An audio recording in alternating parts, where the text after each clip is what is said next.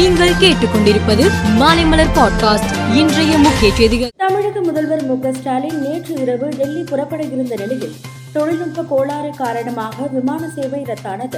இதையடுத்து அவர் இன்று காலை விமானம் மூலம் டெல்லி புறப்பட்டு சென்றார். சென்னை கோயம்பேடு சந்தையில் தக்காளி விலை கிலோவுக்கு ஆறு ரூபாய்க்கு விற்பனை செய்யப்படுகிறது.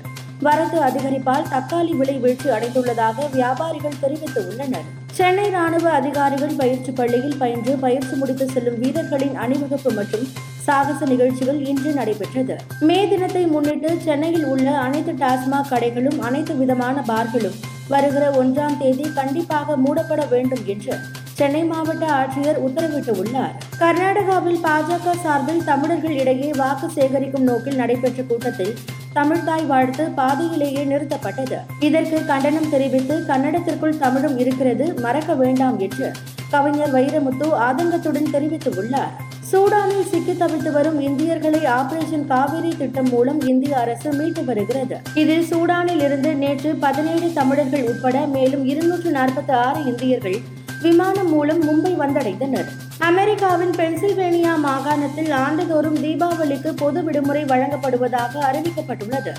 தீபாவளி பண்டிகையை முன்னிட்டு பொது விடுமுறை வழங்குவதற்கான சட்டத்தை அம்மாகாண மேலவையில் செனட்டர்கள் அறிமுகப்படுத்தினர். ஆசிய பேட்மிண்டன் சாம்பியன்ஷிப் போட்டி துபாயில் நடைபெற்று வருகிறது. இதில் இன்று நடைபெற்ற பெண்கள் ஒற்றையர் பிரிவின் இரண்டாவது சுற்று ஆட்டத்தில் இந்திய வீராங்கனை பி வி சிந்து சீன வீராங்கனை யூ ஹானுடன் மோதினார். இந்த ஆட்டத்தில் பி வி சிந்து இருபத்தி ஒன்றுக்கு பனிரெண்டு இருபத்தி ஒன்றுக்கு பதினைந்து என்ற செட் கணக்கில் வென்று காலிறுதிக்கு முன்னேறி மேலும் செய்திகளுக்கு மாலைமலர் பாட்காஸ்டை பாருங்கள்.